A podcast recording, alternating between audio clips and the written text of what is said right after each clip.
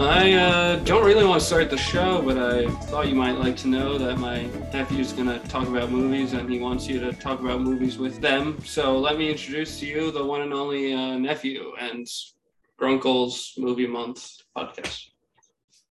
Listen, it's my party and I'll grunk if I want to. All right. You should grunk if you. If I'll you- grunk if I want to because this is my freaking party, bro. Yeah, thanks for the invite. Um, mighty kind of you to have me on uh, after you know my my track record. You know, I've really just you know I just I've I'm going to You hog have a track wild. record. You have a track record for loving colonialism. I Hey, have a track okay. record for spewing misinformation. You know, we're what we would call reliable sources. I ob- objection because I no no no. You Your know, Honor. Yeah. Well, you can just edit that out, right? You can. Oh, I can just edit it You out. can just yeah, you can just censor the world around you. I am an. Orwellian figure, I guess. So Mm. maybe I ah, damn, but I shouldn't say that either because that's just confirming what you what I just objected to, isn't it? Mm, what can you do? but I, I don't, you know, the editing room is a, a place for the proletariat, let me tell you. And that's me, your gruncle. And I'm the nephew, and we're here watching movies, pa usual. You know, Yeah, what are we ever not? I mean, come on. yeah. Come on, folks. What do we watch this week, Gruncle? Well, uh, I could tell you it's a it's a, a lively week. Uh, lots of energies here in these movies. We've got TAMI Show, Teenage Award Musical Music International, or whatever. Just terrible word salad acronym bullshit it, it is. Uh, yeah, what is it? Uh, Teenage Awards Music International. Yep, that makes sense. Or maybe it's Teen Age Music International. Right. It was Who both, knows? apparently. Who knows? Not even we know. We never know anything. No. That's not true. We are fountains. Good take after good take. Agreed. And then we watched uh, Mishima, Life in Four Chapters. And then we finished off with the best of the week Sergeant Pepper's Lonely Hearts Club Band. The movie. Yes, I- I misspoke last week and I said it was Peter Frampton and his monkey ass Monkees, but it's actually Peter Frampton and his Bee Gee ass Bee Gees. Had you not known it was the Bee Gees before? Well, I just misspoke, you know, like Right. everything, everything before I was born is the same thing, right? And so uh, parsing out the primordial soup, you know, can be hard to do sometimes. And my spoon really isn't big enough. So yeah, it's the Bee Gees, which is probably a better band than the Monkees. TBA. Um, because yeah, the Monkees, The Monkees, kinda also like, have a really good movie uh, called Head. well, well, yeah, but the Monkees were like a TV show. Like Yeah, they like yeah, just yeah, yeah. forced. It was very forced. Uh, that's that's a different podcast. for- it's a different podcast. Yeah, maybe we'll watch Mm. Head at some point. I kind of want to chew a piece of gum, but we're recording. so yeah, not the best idea.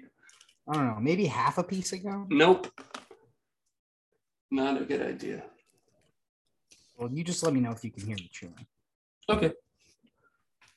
Yeah, so we start off the week, as I mentioned, with TAMI Show.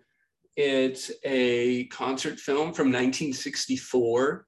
It uh, was held at the Santa Monica Civic Auditorium, and uh, free tickets were given out to local high school students, which is pretty pretty pretty cool if you ask me. Uh, like was- if you if you were to do this today to be like yeah we got olivia rodrigo and billie Right. eilish and right. harry styles and you walk into a high school and start handing out free tickets you're probably going to get arrested in this day and age people would be like that's a lie you're not doing that you are Right. trying to predate on children right, right. Yeah, it would But, be uh, yeah.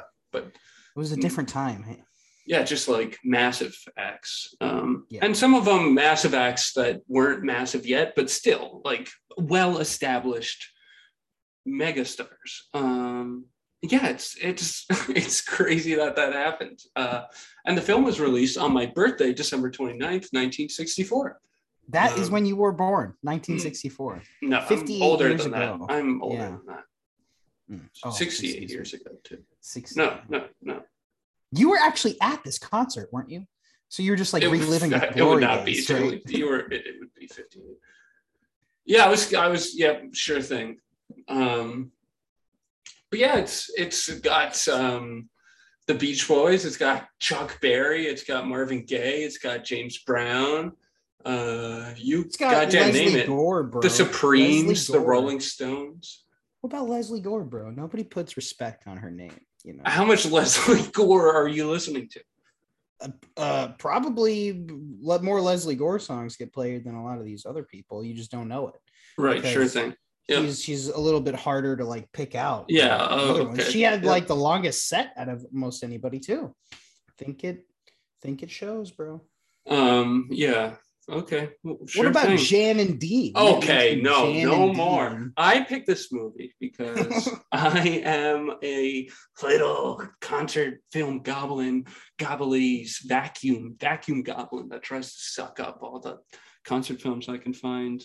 Um, and this is one that I uh, had been meaning to watch for months and months now, and I finally got to watch it, and it's much like many other concert films, a mode through which I can sort of time travel and teleport to sort of see concerts that I would be oogly googly goggly for, but it's impossible for me to see uh, the Beach Boys in 1964 live by going in person. You know, who knows with augmented reality and virtual reality and realm hopping, and who knows what's going to be available in the future that I can hook up to and pay my little subscription.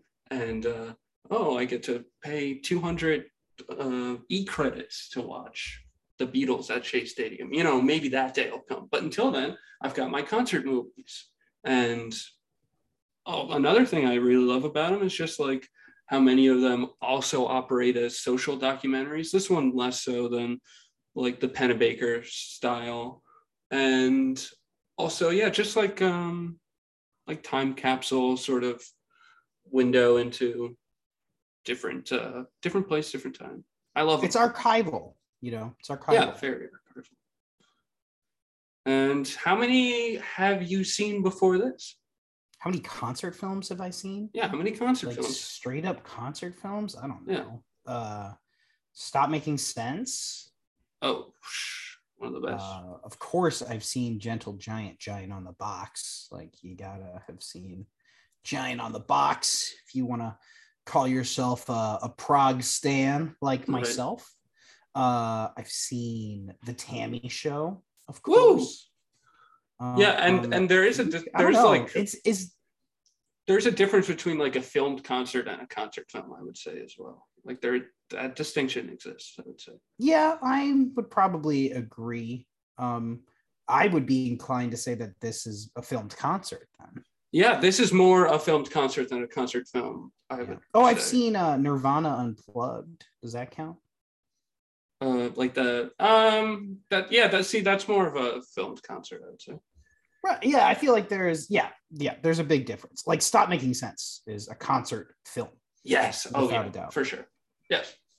Yeah, and I thought that for me was yeah, like the big distinction for me when watching this movie is that it really wasn't very filmic for me. It felt like um like I mentioned before archival and that I still really enjoyed watching this for the most part, but that was mainly from like a historical perspective as Mhm. opposed to an artistic perspective because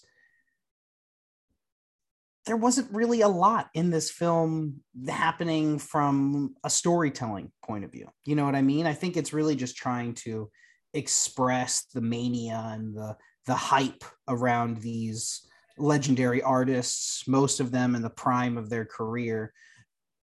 But it doesn't really, I don't know, try to make you feel a certain way necessarily. I think I think it's just yeah an act of capturing something as opposed to Direct it's very cinema. very documentary it's like pure documentary yeah American sense. direct cinema uh, is Yeah. like what that would oh uh, yes american direct cinema yeah grunk tm which is um, an essential aspect of the concert film, but you are uh, right in pointing out that, yeah, it doesn't really have much of that sort of narrative that many of the others do. And, and many of the others do that purely through the edit, uh, but also contain like interviews of concert goers that sort Mm. of paints Yeah. more of a right that inserts like a perspective even Yeah. you know like this film did not have that did not have it was just very much but I would this say this is probably what you would have seen if you were in the audience that day Right. But the the camera work and and the edit in this was cinematic enough for me that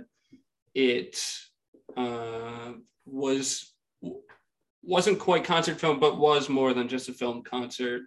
Uh, it uh, yeah, there's a lot of uh, really great camera work and style uh, in this. I found, and some of the the editing was playful, but not not to the point that yeah really felt any more than performers after performers just yeah. playing music from 1964 yeah. Um, but it was it was super interesting to to engage with this um, musical canon from our perspective you know um, i think watching this movie pointed out a lot of the issues i take with pop music in general and that there really is kind of you know three key songs you know three key like songwriting structures that i feel like get re- used over and over. And then that that there's like a reason for that too because they are satisfying. They are Right. they are proven to be groovy Right, to and- the- many american songbooks sort of have that as sort of an essential structure to the evolution of the music the blues folk um yeah uh, sort of the rock and roll that becomes popular. It all sort of takes the same songs over and over again and just are played through different uh, both minds and creators and uh, musical styles, but is the same sort of um, beholdens to tradition. Uh, yeah it's it's all about iteration and you know like these people were all you know collaborating with each other stealing from each other Right. copying each other I mean, you hear No. Little Richard, or not Little Richard, you hear Chuck Berry play uh, Johnny B. Goode, and then like two performers go by, and then it's the Beach Boys, and they do Surfing USA, and it's the same exact guitar riff. Like you hear, like yeah it's there, and it's Yeah. some of it's stealing, some of it's just the nature of the American songbook, and yeah, like Bob, like what some would call stealing, what others would call, I don't know, just the way everyone else does I think it. Because I think like, that's a greater conversation about art as a whole yeah, right. because my personal philosophy is that once you make something and put it out into the world, like you really can't take ownership in a, Yeah. of it in a physical sense. You know, like Right. you take that like personal, maybe moral is a strong word, but a moral responsibility for what you've created, but it isn't yours anymore because you've Yeah. given it to the world and to other people. I, I and so yeah it's only a matter of time before you know people copy each other people steal um and to to make art to make music. And a big part of music in this time period was about commercialism and selling these songs and you make songs that sound like other songs that have sold well Right, yeah. that song is probably gonna that's sell well too Yeah.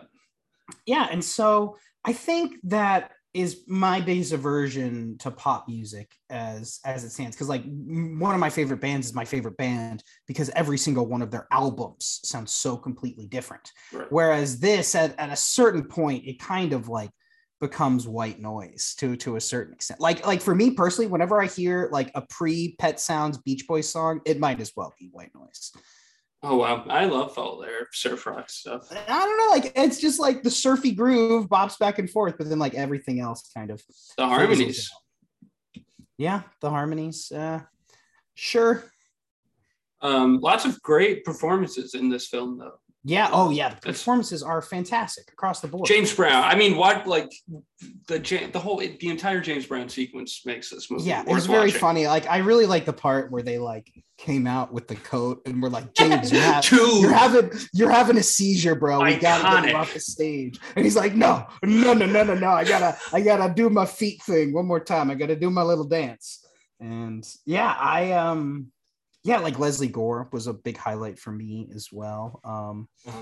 And it's really interesting to like have these people play like next to each other. You know, like have the Beach Boys play with Jan and Dean, who really right. did create like the surf rock sound that the Beach right. Boys popularized. You know, you have Chuck Berry playing with what was it, the Pacemakers? Like they're playing the same song. Yeah. You know, yeah, Chuck yeah. Berry is the one who kind of took blues and made it rock and roll. And then it ends with the Rolling Stones, who are still, you know, with a with a fetal Mick Jagger, right? As they getting the torch like passed off.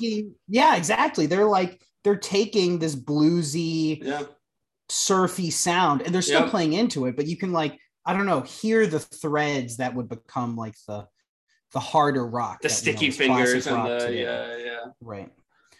Yeah, yeah like they were the ones doing guitar solos and stuff. Everybody else is just riffing and stuff.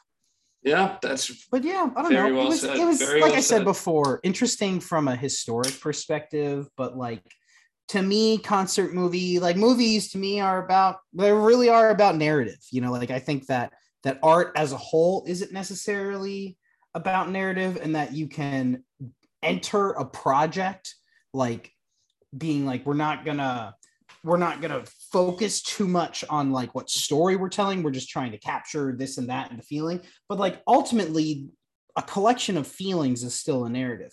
Ultimately you can capture real life as it is but the way you present it tells a story whereas this just didn't.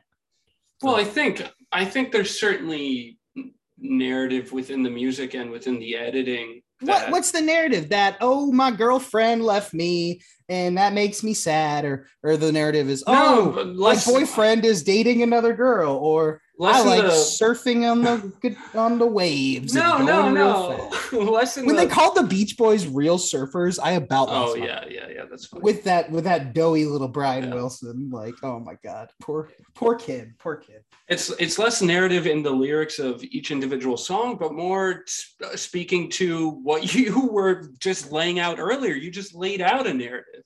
Um, and I think very succinctly and essentially so that it uh, like speaks to the narrative of something like this. That yeah, but I don't. Of, I don't think that. I think that is kind of like a historical imposition I can put on this as somebody sitting in 2022 watching this on my computer, right. as opposed to being a 16 year old girl screaming my head off in 1964. You know, yeah. like I like I don't think I think that that the concert was with the that performances itself has to follow you know a certain ebb and flow. We're trying to hit this point and that point. But i don't know. I yeah, maybe that is a story. Maybe i think it is. Think and it, it's it, like this is this is operating as a film. I mean it is yes it is a filmed concert but we're not we i mean we are literally obviously not watching it as girls in 1964 and so that sort of narrative that we can glean from it is is there for us you know and in, and in that way we do engage with it in a linear and narrative sense. It just doesn't necessarily have hard plot. Sure. Yeah i i suppose that's fair. I don't know. Maybe i'd have to watch it again to do so but i really don't like i don't know particularly see myself sitting down and watching this again. I was playing backgammon for a lot of it in yeah. full full honesty because because like yeah there wasn't too too much in the editing. It was mostly just you can glance every every one second out of every five seconds and you're you're getting the shot or probably more right. than that but that i'm just making up numbers at this point. And we also should say that there were boys at this concert. Let there be known there were also boys at this concert. You oh, couldn't hear them. You couldn't hear them unlike the girls where there was just a, a constant din of of female screeching for the entire show.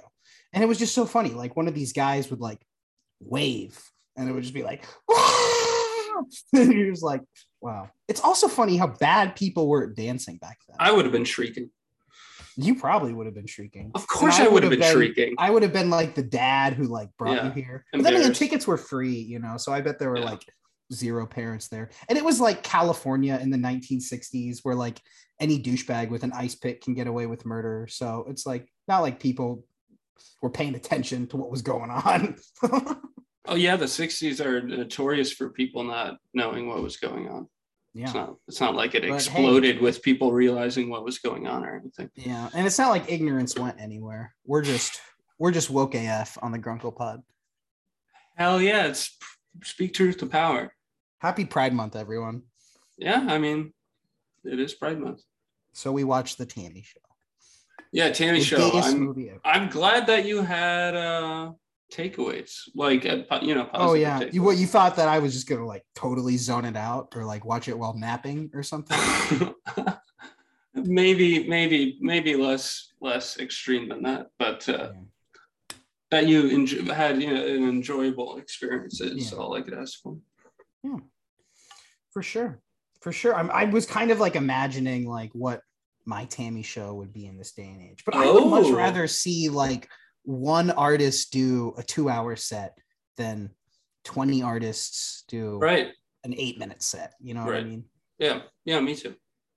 but yeah the i i would also love like when i was watching this and like just watching the background dancers and it's like they're i guess i shouldn't say they're bad at dancing they're good dancers but just the choreography at the time Oh, I love that go go stuff. ridiculous No, Oh, the go go. It's no it is it's just like violent gyration is all. I no, it's it's I I like go go. I like there's I like you, hip, you hip. you claim there's finesse in there It's in- no, in it's not finesse. It's not finesse at all. But it's uh sort of like sh- sharp and erratic. And um, I I I I I fuck with with go go dancing. And I fucked with the dancers in this. That's another thing. It's like the production and like the scaffolding in the background and all these It's dancers so weird. But like uh, It's as I was It was watching awesome. it, I I realized that I was much more interested in the production than necessarily the the concert. You know, like I'd be Right. very interested in like That's if- your if this theater were-.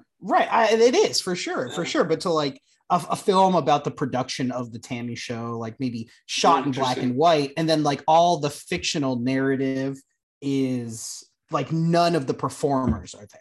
You know what I mean? Because it's like the performers are like essentially a given and they walk in on the day and just walk out and sing and leave Right. kind of thing. So it's like, what are the people who are actually putting up the posters, Right. scheduling the the rehearsals, getting the tickets out there? You know, like what well I, I think like that would be that would be an awesome film. That would be a concert film. But I also have, yeah, I don't know. I have ideas, I suppose. And now all the listeners can steal them. So I won't I won't give you any more. okay. Um, Did not know you had that in you. Really? No, I definitely did. Yeah, come on now. Uh, shall we move on to the juiciest burger that you can order? Oh, it is it is a juicy burger. One juicy burger now with extra Roy. The next film on the weekly docket is Paul Schrader's Mishima, A Life in Four Chapters. Paul Schrader, American director, screenwriter, um, most well known for his film Taxi Driver, which he made with Martin Scorsese and Robert De Niro. Um, most recently, he made The Card Counter with Oscar Isaac and First Reformed with Ethan Hawke. And he's made plenty of other great movies along the way. Mishima, most notably, in my opinion, and maybe in my uncle's opinion. I guess we'll find out. But this is a film about a Japanese author, poet, playwright named Yukio Mishima, pen named Yukio Mishima, rather. And the final moments before the most climactic, dramatic event of his life, where Mishima, a man of many eccentricities and hobbies, had started an army 10 years prior to his death and one day decided to take his army to the head of the army in Japan. And under the guise of a friendly meeting then takes hostage the lead general of the Japanese army and forces the garrison to listen to a speech of his about the degradation of the honor and morals and values of Japanese society and how we must abandon capitalism and commercialism in order to serve the emperor and to make Japan great again. Ugh. Uh, he does he does have a little little right wing energy for sure, but and um, this speech was met by the Japanese army with utter discontent, and they booed him off the stage essentially. Uh, after which he he uh, went inside and committed seppuku, um, which is a, a ritualistic form of suicide in Japanese culture.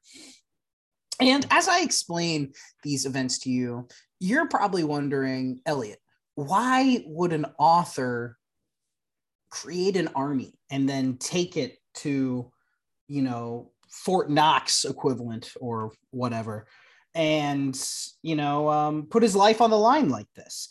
And the moment the the scene I've just described uh, occurs at the end of Paul Schrader's film, and the prior hour 45 minutes is a look at um, Mishima's life and some of his major works in attempt to explain or understand um, yeah his his many many eccentricities.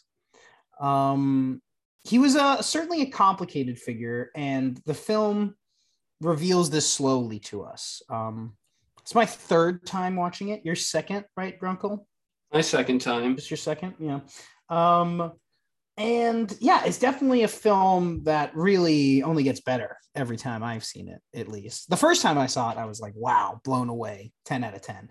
But like every time I've seen it, I'm like, yep, this is that's it. That's that's the that's the target. You know what I mean? Like he really delivers such a complicated and authentic it feels authentic at least you know what i mean as as an american you know, kind of tucked away from the culture to a certain extent with my little internet machine that I can pretend to explore these different worlds and these different value systems and ideologies.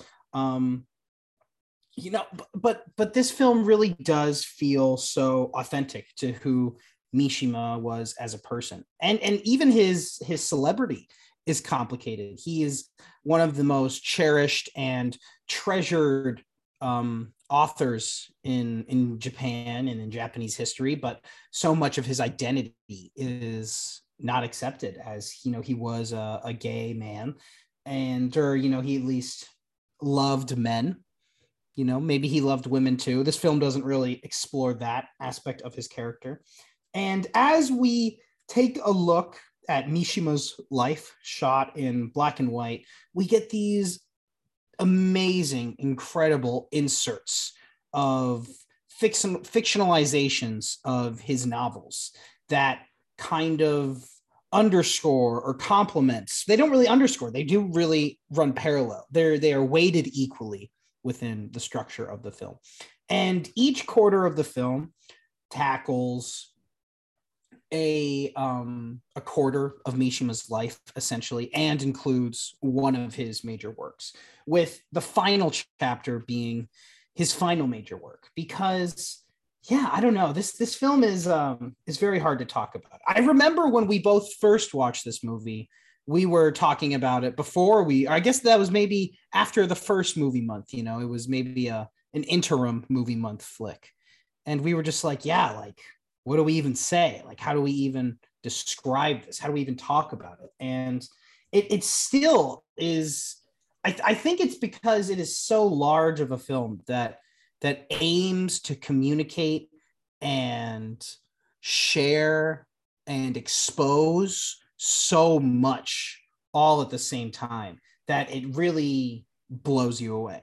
Yeah, it's the it's the measurement of a a human life, uh, the the measurement of an artist. Um, it's sort of in the same vein of Jacko, which we watched. I think it's our first episode that we talked about Jacko. Yeah, it sort of looks at an artist's life through their work uh, and through them as all the sort of fragments of a person um, that makes up the whole. And yeah and in examining an artist through their work you not only experience what they created parallel to who we view them historically, but also you see all of themselves that they put into their characters too. Yeah. Um, and that as exploring the person as well. So you get so much of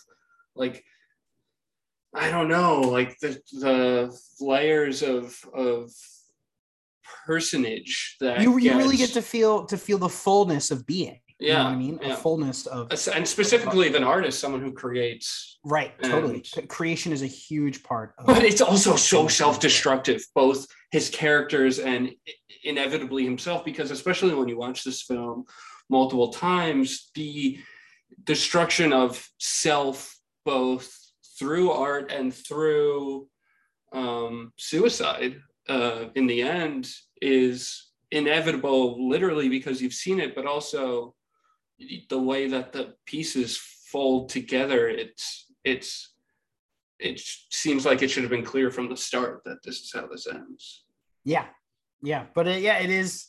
It is not immediately apparent, at least. But but what Schrader does so brilliantly from a directorial point of view is the way he like sneaks things in. Like you can see these critical moments in Mishima's development then reoccur in his work.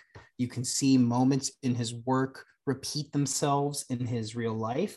You get to see these such strange constructions of a mind that it really feels like and what, what what is so interesting too is that we are getting a filmic adaptation of of novel segments for the most part you know we never get a full novel necessarily but these these critical segments of um of these novels.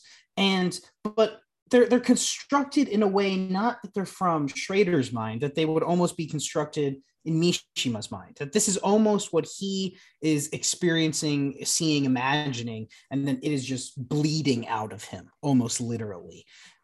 And that is just it's just i don't know. It feels like he has put in so much work into trying to understand this person and it it shows. And and i'm sure he you know has taken his own creative rib- liberties but you know i don't know. Part of me thinks like he went full jim carrey and was like i'm i'm yukio mishima. Don't call me paul. Yeah. call me mishima you know like Yeah.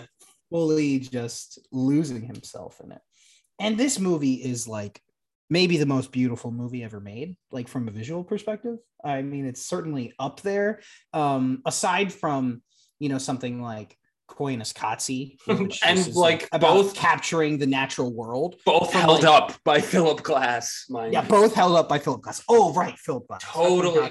Philip Glass is a fucking pillar that Yeah. can just elevate um, Yeah, it's the like cinematic. if Uh, you- he's so if good at it, man. If you got a good movie and you want it to be great, hit up hit up Pip Class. Yeah. Yeah. But in, insane. yeah. Oh man, that that one part in the music when um the Mishima theme comes in at the beginning of the second chapter and it's like on the groovy guitar thing and it's like going in and out. It's like insane. Yeah. It's really beautiful. And what's also interesting about this movie is, is that as we as as each chapter comes to a close, we never get to really see the climax. We get like right before the end. And then just the ending of this film is just this mm, four-way climax. It's a four-way climax, honestly. You know, very the the elusive four-way climax of all four of these stories coming to a head as Mishima attempts to marry art and action. As Right. is his core philosophy, the harmony of the pen and sword, how, And he has to take his own life can be a samurai. Yeah, exactly. for And it to that because he he feels he feels yeah in order to to to make his life a work of art yeah. He has to that destroy his extreme his he Yeah. must take yeah yeah there's there's two quotes from the movie i want to i want to slam because the first time I saw this movie, it was like these two quotes that like really like sent me, so to speak, that I was just like, whoa. Um, in my earliest years, I realized life consisted of two contradictory elements. One was words, which could change the world. The other, the world itself, which had nothing to do with words. And the that was that's earlier in the movie, uh, movie, and then later in the film. Never in physical action had I discovered the chilling satisfaction of words. Never in words had I experienced the hot darkness of action. Somewhere there must be a higher principle that reconciles art and action. That principle, it occurred to me, is death. Yeah, there you go. Like, There yeah, you go. that's the fucking movie right there, honestly. Yeah. And but getting getting to experience it over two hours of impeccable editing, amazing performances, a multicultural winding road as we as we take a look at Japanese culture from an from almost an entirely American perspective. The film was written by I believe it has three writers. No, f- yep, four writers. Um, oh, because Yukio Mishima is credited.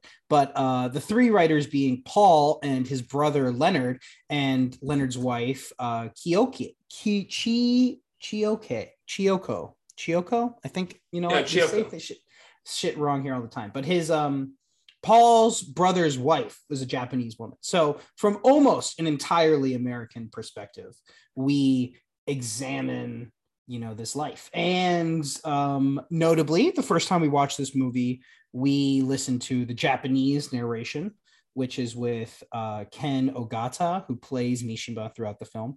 But this time we listened to the narration with roy scheider. Now why paul schrader was like roy i need you to to narrate this movie. I'm, I'm not quite sure but thank god he did because roy is amazing the the like the narrator like his lines in this movie like both those lines i shared earlier were narrator lines um it has some of the best lines in this movie and his delivery is impeccable and it like adds to that cultural dissonance that's happening in Right. this film Yeah. And it really i don't know it, it isn't totally superficial it isn't just because american audiences only want to half read subtitles because the rest of the uh, of the of the audio is in Japanese and performed by exclusively Japanese actors. And yeah, I uh I just can't say enough good things about this movie. I mean, after watching it this time, I feel like it's got to be top 5. Last time I was like maybe it's top 10, but like now I'm like it's it's top 5. I think it's top 5. Grump. It's pretty phenomenal. I think I think it's like Mishima, My Dinner with Andre, Do the Right Thing, Safe, and like I don't know what am I forgetting? Synecdoche, New York. Those are probably my five favorite movies, if you ask me right now. There you go. Mine's probably Sergeant Pepper's, Sergeant oh, Pepper's, Sergeant And that's. Pepper's, That's Sergeant. Pepper's, That's it. What? Sergeant Pepper's Lonely Hearts Club Band from 1978, a film directed by Michael Schultz, sort of based off of an off Broadway show of the same name, but with On the Road tacked on at the end. It's a jukebox musical starring Peter Frampton and the Bee Gees and it uses Beatles songs primarily from Sgt. Pepper's and Abbey Road. Emphasis on use. Um, recontextualizes in brilliant, fantastic splendor. How about that? Um, yeah, that I take more objection with. Okay, well, this is my movie month. It's Gruncle's movie month. So I'm going to talk about Sgt. Pepper's the way I want to talk about Sgt. Pepper's. Just kidding. It's everybody's movie month. We love everybody here. And here Including goes backpedaling again. Damage control. We love it. um, but no, uh, Sergeant Pepper's, yeah, Lonely Hearts Club Band stars Peter Frampton as Billy Shears, grandson of Sergeant Pepper, who in 1918, as the U.S. of A. came into the First World War, Sergeant Pepper and his Lonely Hearts Club Band toured Europe, bringing jammo, mammo, slamos to everybody around, and was just overall just for the the nicest, bestest band you could ever see. And home uh, hometown of Heartland, uh, who is uh, looked after by Mr. Kite, the mayor, and in the in the future, uh, not the future, but present day, at 1978 at least, uh, the grandson of Sergeant Pepper, Billy Shears, uh, decides to reform the band and they have to retrieve instruments from the future villain band, an autocratic, evil band played by Aerosmith that uh, through corporate evil pipelines and minions has stolen the original instruments of Sergeant Pepper and the Lonely Hearts Club Band and the, the mean Mr. Mustard being their chief device. Yeah, the real estate agent, mean Mr. Mustard, and his robot babes. Um, and yeah, it's, it's a film by Michael Schultz. It was the largest budget given to a black filmmaker in the US uh, up to that. And it stars a whole slew of guest appearances Earth, Wind, and Fire, Billy Preston, you name it, Aerosmith, it's got everybody, and it's it, it's awesome. It's a really really fun time, I think at least. And I want to ask you, nephew, where do you sort of place the borders between uh, what would be deemed as as quality and enjoyment? Mm yeah, I certainly did enjoy this film, but it was kind of like, you know, the way you enjoy some really seedy drama between close friends. You know, it, it isn't it isn't great that it's happening. It's not it's not a good thing that it was put into this world, but you can't really help but kind of like I don't know, take take some special privilege in being outside of it and being witness to it. Um, this film is like a car wreck in Technicolor. What it is, yeah, but like it's it's it's glorious in its own way, but it is also atrocious without a doubt. Like, what value do you place on the enjoyment you get out of watching something like this? I, I'm, I mean, in general, the enjoyment I get as you know something. You know, we talked before about the the differences between appreciation and enjoyment, and this I had you know zero appreciation for to a certain extent. Right. maybe not zero but pr- pretty close to zero. It it it does some really horrific things to some really good songs. And a lot of my ability to stay with this film was because i would kind of be in a moment and be like wow this beatles song is so good. And it was and it's really just the beatles song that is kind of anchoring me to the film. And that this film this film, if you, I mean, you can't separate it from its source material as it is a jukebox musical, but but what this film itself offers to that album and offers as a piece of cinema to me is nil. Sure. See, I've I've especially recently have sort of eradicated in my mind the borders between enjoyment and appreciate appreciation. And sort of like i don't know like if if like i loved this movie. And at first i was thinking like am i just um equating the fun i'm having with it to genuinely thinking it's a good piece of art? But like if I am getting as much enjoyment as I am out of watching this, I think it's genuinely working on a level that I can't not appreciate. And but by the end of the film, I was just like, oh no, that's just a really good movie.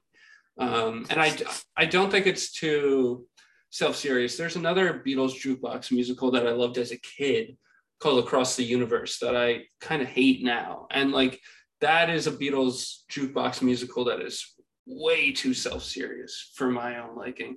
But this I mean, one, it's this it is it is and it's like in it in how over the top it is, it is almost self-serious to me. and even if it is, I think it's fantastic. Like, Did I- did you hear what the, what one of the Bee Gees said about it? yeah, about Robin Gibb uh, said that like this is what kids are gonna know Sergeant Pepper's by. Like Yeah. this, is, yeah, which is That's- self-serious, but that, that- he's not yeah. making the movie. He's not making the movie though. Like no, that's just the inflated just ego of right. No, no, no, no, well, no, no, no. I think Yes. I think that very I don't much think that's you the are vision in of the oh, filmmaker. t- t- Huh? I think that when you are in a collaborative process like that, you very much adopt the menta- the, the the common mentality of the group. You know what I mean? If everybody thinks what they're doing is the the next big thing, then like it, it- even if the most important people on the project think what they're doing is the next big thing, that mentality is going to trickle down to everybody. And yeah, sure, he is the star of the show, so he's going to be more inclined to say it. But to me, this film's the way that the, the identity of this film really is that we are we are Mhm. bringing something to the Beatles that wasn't there before and that will never be forgotten. And no, I will never forget this film. But Good. But not because it is the the most loyal, the most a fully realized version of the Beatles music. I think it's. um I mean, I liked the the musical direction. I like some of the. George Martin uh, was the musical director. Some of the performances were really bad. By like the main cast, like Strawberry was terrible. She was terrible. Um, yeah, yeah. Billy Shear's girlfriend is named Strawberry. Yeah, Yeah, you got that awesome. right. But like some performances were really quite solid. Like um the Earth, Wind, and Fire. Oh my get God. you my life is Incredible. like legendary. I loved the shit. the Robo version of Mean Mr. Mustard was I thought really good. No, no, Really? I hated that. I yeah. loved and how and how like five minutes in they gave they gave I'm fixing a hole to Mr. Kite, the mayor. Like it's just all so horribly tongue in cheek. Like they're it's like it's like the people who made this film are like we are so fucking clever and we're gonna make such good commentary about oh consumerism and how people Oh, sell their yeah. souls away Yeah. and how oh but then we're also gonna you know make this uh the biggest spectacle the world has ever seen you know what i mean when really it's just like a disaster and it and Mm. at no point was i laughing with this movie i was Oh, always what? laughing at this movie I- I was I was laughing with the whole time. yeah i don't know it This was movie just rules. I don't like I it's it's it's a, it's a camp masterpiece in its own right, but it is also uh it it also does some really it does some dirty things to some good songs. That's that's how I feel. Like it it totally like- butchers the Abbey Road suite. For Like- me, for me, like um I don't know, it's like we'll always have the Beatles version. So like these whack ass renditions ain't doing anything to it other than I don't know, adding adding. Other than imprinting on my memory, and then when I hear the Abbey Road Good. suite from now on, no, I won't be able to But get there's no way you would. stinky Bee Gees out of my brain. That's not true. there's no way. No, there is no way. Um, um um um um um um um yeah. I'm just memeing. Yeah there's also way too many songs in this movie. Way too many songs Oh yeah. I mean, there's hardly any dialogue. yeah well it, it takes on the the notions of a rock opera But- yeah, yeah. yeah. To me it's like and also you you read about the production history is that the the director did the off-broadway play. It got terrible reviews. Barely anybody saw it but he had just spent all this money on the rights to the beatles music and so now it's kind of like well i'm just gonna I'm just gonna schlep this together. And I think also, as I mentioned on the previous episode, is that I am very quite interested in jukebox musicals. But but to me, jukebox musicals need to to to find the narrative that is already present. It needs it needs to extract something from an album, and I think it should really just be an album just one singular album or you know focus mostly on one album and pull in some other things.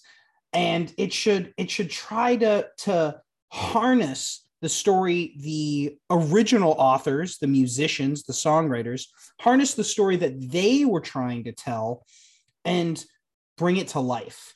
Whereas this really just feels like a how can we put this song after that song or oh, how are we going to have a song called The Benefit of Mr. Kite? Well, let's just make a guy named Mr. Kite and then it's a freebie. You know what I mean? Like there, it really just doesn't seem like there was that much care put into the logic and the structure of this film and how the Beatles songs are going to live within it. It was really just how can we fit this in?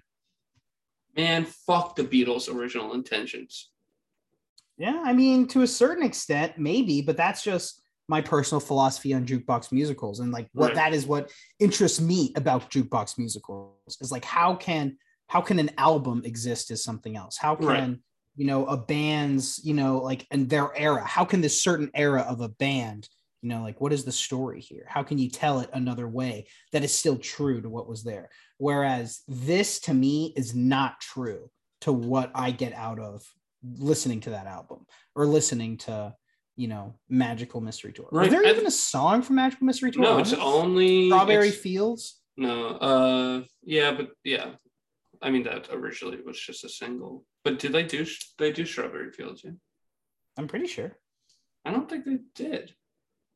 Am I wrong? I might be wrong. Is it is it only Abbey Road and uh and then got to get you into my life, which is up the and uh, long winding road. Right, long and winding road. Yep. Get back is on Let It Be. Right, they did get back. Oh yeah, I guess it yeah.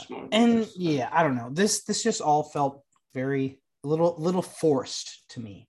You know what I mean? Oh yeah, it's, it's totally like, just like a money making machine. Right? Exactly, and it's like trying but to comment awesome. on that as well. right? Yeah, and it's like they they have to fucking righteously take down the corporate pipelines that are poisoning us and going to destroy the environment and our ability to rock on as our hometown heroes. This movie, this movie is shameless, and it reeks of fuck you, you're gonna watch it anyway because it's got the Beatles. This movie's awesome, and it's yeah. like the style and production, amazing.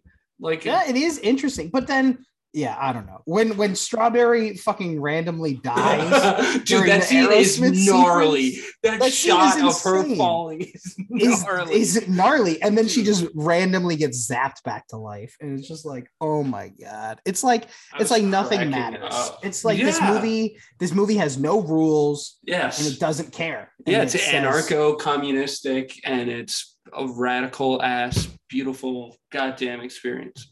Oh my god. Oh my god. I like genuinely loved watching this movie. No, I mean I had a good time watching it too, but I also have a good time watching cringe compilations. You know what I mean? Like What's the difference between a cringe comp on YouTube and something like Mishima, you know? Okay, podcast over. I don't want to talk about movies with you anymore. I'm just saying it's all the same to me. You're right. Well, one's shot by Paul Schrader. Right. And one shot by some other genius, a bunch of geniuses, I guess.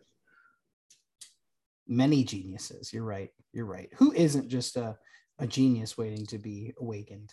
But yeah, I don't know. You look at this, um, you know, Letterboxd is far from the end all be all of, um, you know, taking filmic temperatures or oh nerdy uh, assigning ass, assigning quality right exactly you know like um but it is i'm always fascinated by um by films that kind of have like that that gap tooth looking rating right. thing the sort of because cult following potential. Right right. A lot of the a lot of the lows a lot of the highs you know and uh nobody nobody can make up their mind about this movie. I can make up my mind and i legitimately think it's righteous It's great. I loved. Yeah, I it's loved righteous. it. It's righteous, but so is a flood wiping out the entire earth for 40 years. that's that's a because of our different kind of righteous. Uh, no, it's the same kind of. No, righteous. no, no, no, no. no. This, th- we will. This is like tubular. Kind we will be smote down because No, this, is was great. tubular. It's Th- tubular. no, this tubular. this this is an act of sin. It's far movie. out, man. It is an No. act of sin. It's so fun. It's beautiful too. Like it's really bizarre and like so many of the filmmaking elements just would like every time something new would come up, I'd be like, oh, well, that's genuinely some beautiful, challenging cinematic images. Yeah. Also, a lot of my favorite songs got totally punted, so I was a little pissed off at that. Yeah, well, yeah, of course. Like when they turned "When I'm 64" into like a rape fantasy. Check, please. Oh, maybe I was checked out during that scene. Yeah, maybe too too into it. Too you were under the hypnosis, maybe. Oh, I have a question. Are you you grew up listening to the Beatles? yeah, yeah. yeah.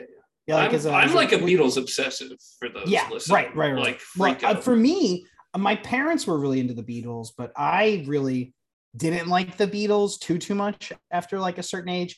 And then i was also like totally like three edgy five me like the beatles are the worst band ever lamau.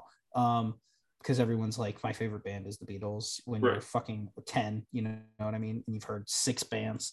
Um but then it was only around college that i actually started listening to the beatles and i was like whoa this is great. But i only really like their middle era. I was i was talking to a coworker about this today that that their first couple albums sound like the the beach boys white noise that's going on in the TAMI show for me. And then their like later stuff is like i don't know like it, it just seems like they with the with the discord that was going down that they're very much just trying to get through everything. But i don't know. Is is abbey road their second to last album? It's the last one they recorded, second to last released. wait is the last one they recorded really Yeah, it's Abbey Road's the last one they recorded in '69. oh i thought they recorded let it be last. No, Let It Be was recorded before Abbey Road, but released after.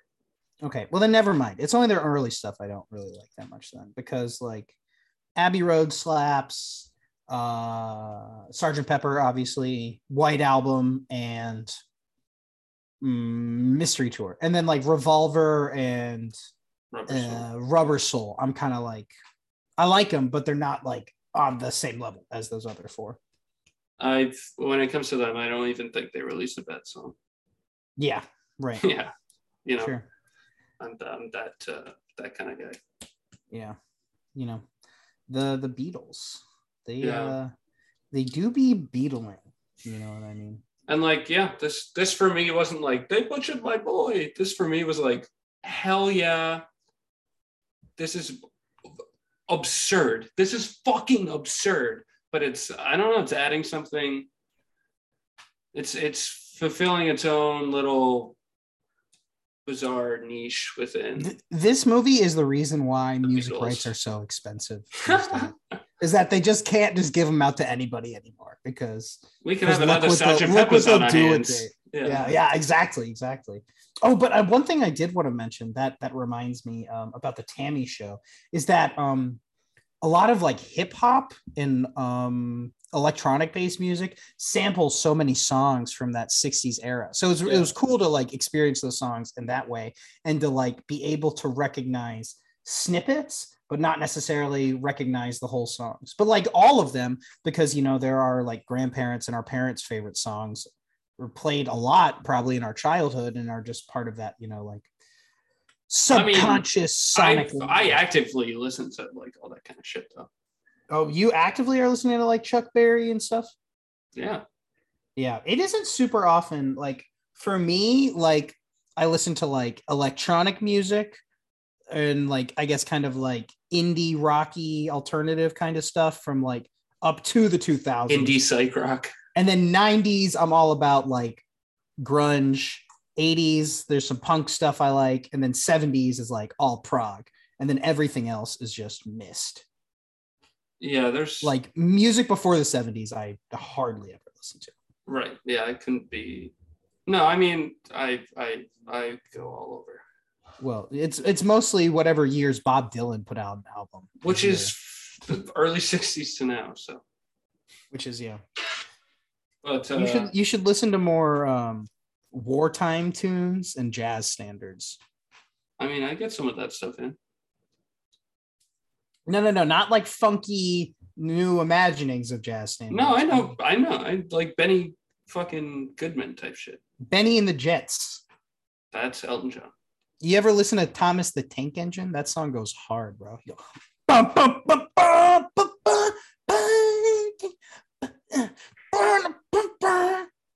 That should have been a jazz standard. If only they had the technology back then for Thomas the Tank Engine. Yeah, sure. Uh huh. Whatever you say. This was June movie month. It's over. Bye. Bye. I guess. Whatever. what are you laughing at?